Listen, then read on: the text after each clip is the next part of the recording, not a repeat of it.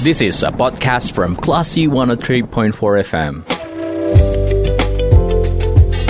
Sumbar melawan Corona, persembahan Classy FM.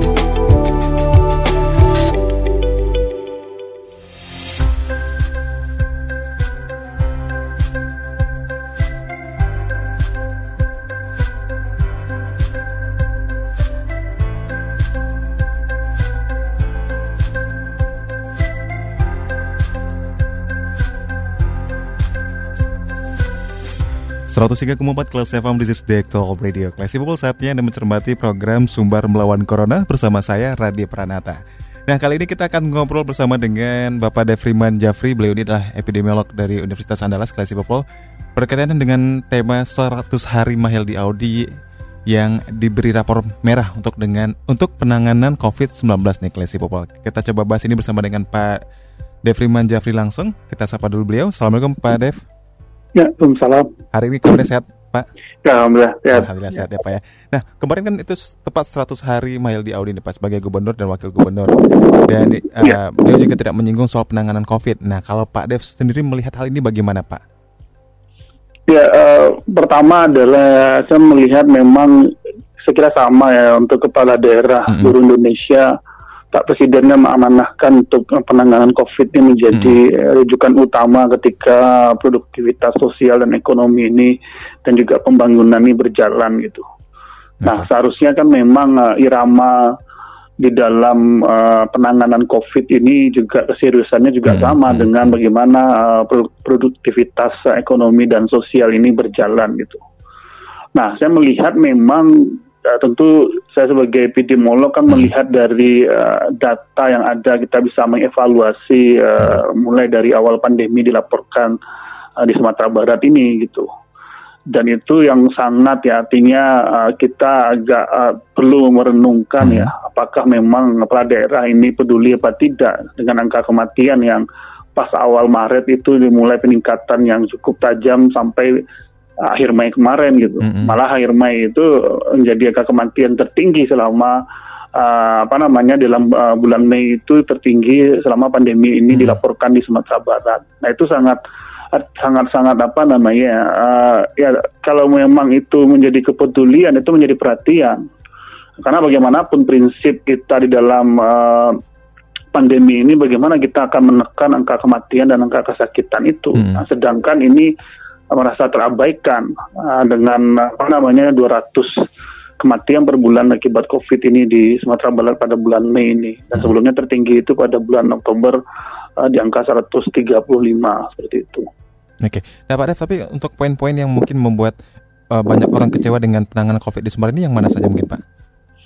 Ya karena memang uh, saya melihat ya seharusnya kalau kita ingin uh, belajar saya ingin menyarankan kepada uh-huh. ya Pak Gubernur dan juga Pak Wagub seharusnya evaluasi dan artinya juga kepala daerah uh, juga banyak di kabupaten kota uh-huh. uh, kan juga yang baru yang seharusnya cepat beradaptasi uh-huh. bagaimana penanganan uh, pandemi ini supaya uh, bisa apa namanya tangani dengan baik seperti itu. Nah jangan kita mindsetnya itu dihilir gitu loh, mm-hmm. menunggu ketika uh, terjadi lonjakan uh, rumah sakit penuh kematian tinggi baru kita bergerak gitu. Nah, padahal okay. kalau kita melakukan monitoring dan evaluasi dan kita apalagi juga surveillance-nya jalan, sebenarnya alarm-alarm terhadap ketika kasus naik dan juga mungkin mm-hmm. uh, termasuk juga kapasitas kita ke keteteran itu sudah bisa terlihat gitu loh. Nah di situlah uh, kepala daerah bisa me, apa namanya melakukan antisipasi gitu loh.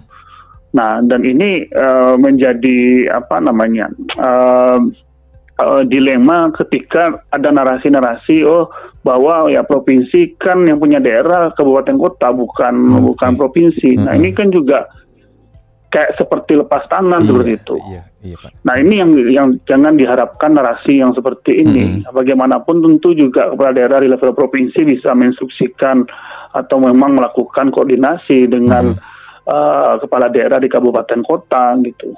Nah ini menjadi uh, ya lapor buruk bagi Provinsi Sumatera Barat ke depan kalau memang ini tidak bersama-sama ditangani dengan baik seperti itu. Nah, nah ya.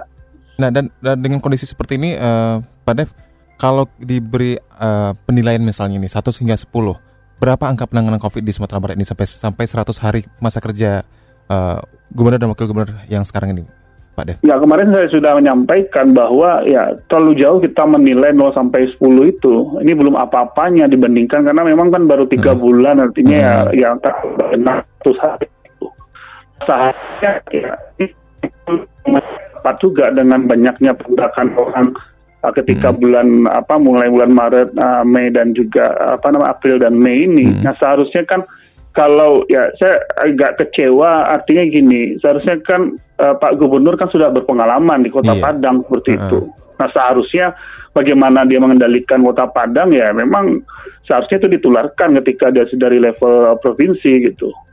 Nah, saya melihat memang ya bisa ditanyakan ke yang lain. Nah, peran itu lebih banyak eh, dipegang oleh Pak Wakil Gubernur seperti hmm. itu. Nah, apakah memang ini berbagi peran dalam hal ini? Nah, sedangkan Pak Pak Wagub ya mungkin belum punya pengalaman dalam hal hmm. ini gitu loh.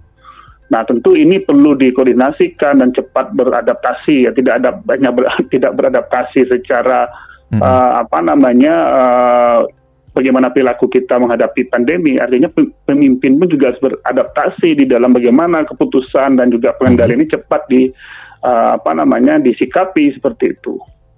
Oke. Nah, Tapi kan, ini Pak, juga sebelum, sama. Sebelum PR ini hmm. ya juga sama untuk kabupaten kota yang lain ketika kepala daerah yang baru seperti itu. Nah, tapi kan di awal-awal itu kan pasti banyak uh, ekspektasi yang muncul untuk penanganan COVID gitu untuk uh, gubernur dan wakil gubernur yang saat ini, Pak. Nah, itu untuk mencapai ekspektasi itu mungkin sudah angka berapa mungkin dari perkiraan Pak Dev? Ya, saya hanya bisa membandingkan ya. Kalau bicara angka tadi saya katakan agak jauh. Saya hanya bisa hmm. membandingkan dengan uh, meskipun ya kita tidak melihat uh, apa namanya uh, yang sebelumnya itu sempurna juga yeah, seperti uh, itu. Tapi kan tentu setidak-tidaknya awarenessnya ada seperti ah, itu. Oh, okay.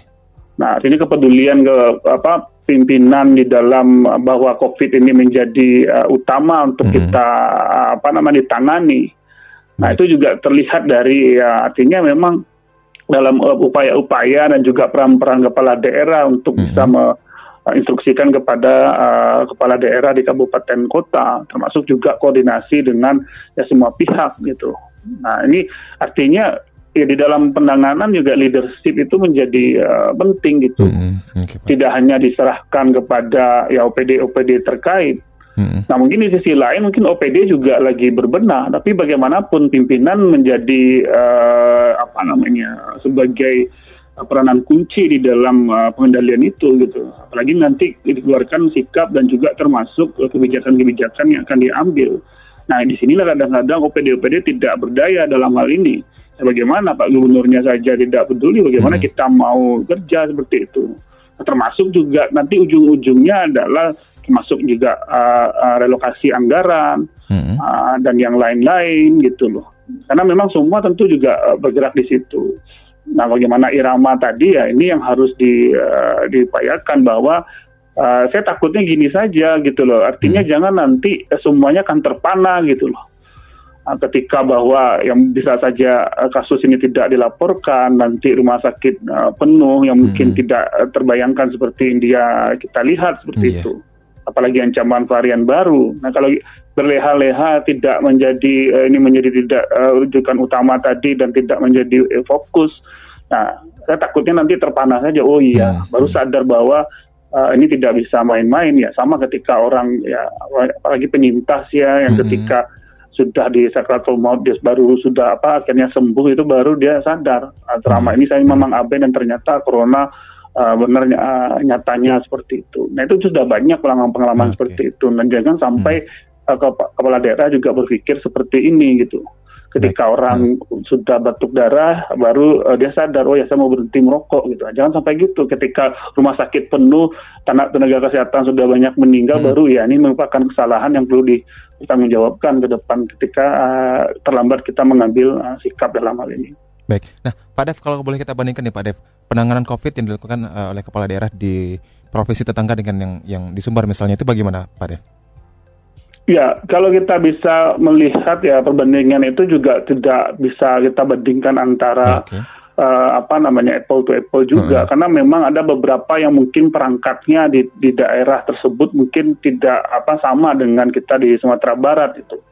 Nah, Padahal di Sumatera Barat mungkin sudah punya potensi dalam hal ini. Contoh aja misalnya kayak laboratorium gitu. Mm -hmm. Nah itu akan berbeda kita bandingkan misalnya kayak di Jambi, di hmm. apa namanya mungkin di uh, Bengkulu. Sedangkan kita sudah punya laboratorium yang sangat mumpuni gitu. Hmm. Okay. Nah terus sekarang dengan penurunan jumlah sampel yang dikirim itu hmm. salah siapa gitu. Nah seharusnya kan memang kepala daerah bisa me me menyampaikan uh, supaya kontak erat dan juga pelacakan itu uh, masif dalam memutus mata rantai, jangan menunggu di uh, hilirnya saja seperti itu. Nah berbeda mungkin di apa namanya provinsi tetangga yang hmm. mungkin di zona merah yang mungkin kapasitasnya tidak se semampu dengan apa sehebat dengan kita gitu.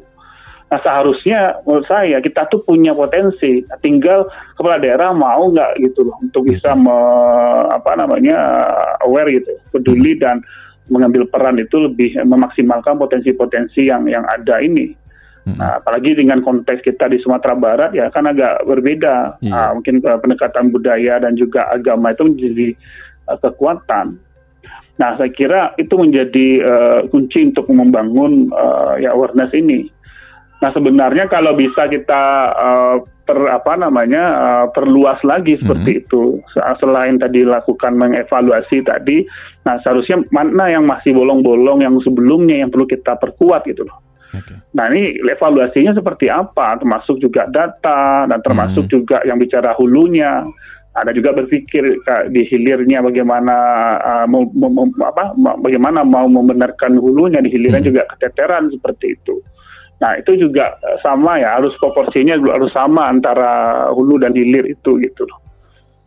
Oke baik. Nah terakhir nih Pak Dev, uh, apa sebenarnya yang harus yang perlu dilakukan oleh gubernur dan wakil gubernur saat ini yang setelah 100 hari masa kerja beliau uh, mendapat rapor merah dan supaya mungkin nilai nilai yang didapatkan mungkin ke depannya lebih sesuai standar lagi nih Pak Dev apa yang perlu dilakukan?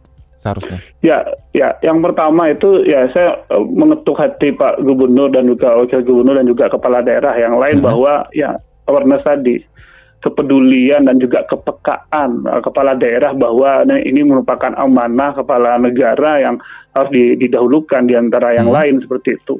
Itu yang pertama. Terus yang kedua adalah melakukan evaluasi tadi. Nah, dalam evaluasi itu uh, bagaimana penanganan yang selama ini dan mungkin bisa jadi satu tahun yang sudah berjalan ini dan tiga hmm. nggak tiga bulan atau seratus hari ini uh, di dalam kepemimpinan beliau itu juga bisa dievaluasi mana yang yang yang yang menjadi uh, bolong-bolong tadi untuk bisa diperkuat gitu dan kita juga ditambah dengan tidak hanya SARS-CoV-2-nya saja, tapi juga misinformasi dan disinformasi ini juga menjadi uh, apa namanya kekuatan menjadi penyebab bahwa uh, apa uh, hancur lebur atau bisa hmm. saya katakan uh, penanganan ini akan menjadi berantakan gitu. Nah ini juga apa perlu dilakukan juga hmm. strategi bagaimana hmm. menghadapi uh, informasi yang yang salah di masyarakat agar masyarakat ini tidak hmm. uh, abai terhadap uh, protokol kesehatan yang uh, dijalankan uh, selama ini atau memang uh, itu merupakan uh, tanggung jawab uh, pemerintah yang harus ditekankan kepada uh, masyarakat seperti itu. Nah, yang terakhir adalah, nah tentu sebenarnya kalau pola pengendalian kan sudah jelas ya, apa yang menjadi tanggung jawab institusi, apa yang menjadi tanggung jawab masyarakat. Nah, sebenarnya kepala daerah itu bagaimana uh, ini bisa di, dijelaskan kepada masyarakat bahwa COVID ini memang uh, nyata, dan bagaimana kita menghadapi COVID ini dengan uh, meningkatkan juga produktivitas ya salah satu jawabannya itu adalah uh, adaptasi ini yang harus di uh, apa namanya dipastikan itu terbangun dan prosesnya uh, berjalan dengan baik seperti itu. Nah ini saya kasih bocoran saja, saya membaca ya. RPJMD uh, apa Sumatera Barat saja tidak uh. ada penanganan uh, bagaimana proses adaptasi itu dilakukan hmm. strateginya. Itu saya juga uh, sampaikan kepada uh, Pak Ketua bahwa ini harus disampaikan kepada OPD agar dipersiapkan apa strategi hmm. hmm. ke depan selain uh, apa namanya kebijakan yang sudah dibuat itu bagaimana mengakselerasikan uh, proses adaptasi itu. Nah saya ingatkan proses adaptasi itu tidak hanya masyarakatnya tapi juga kepala daerahnya dalam mengakselerasikan program-program uh, yang lain dan termasuk juga COVID ini menjadi hmm. utama seperti itu. Baik, terima kasih Pak Dev sudah uh, menyempatkan waktu untuk sharing uh, yeah. hal yang sangat bermanfaat ini ya. uh, Pak Dev dan demikian Classy People obrolan yeah. kita bersama dengan Pak Devri Manjafri, epidemiolog dari Universitas Andalas. Dan bagi Anda mungkin yang tidak mengikuti dari awal pembicaraan kita, Anda bisa langsung nanti akses di podcast Class FM ya. Anda bisa klik nanti di www.classfm.co.id. Kalau gitu saatnya saya Radi Pranata pamit. Program kita lanjutkan kembali. Terima kasih. Anda sudah mencermati program Sumber Melawan Corona. Cermati podcast obrolan ini di www.classfm.co.id atau download aplikasi Class FM.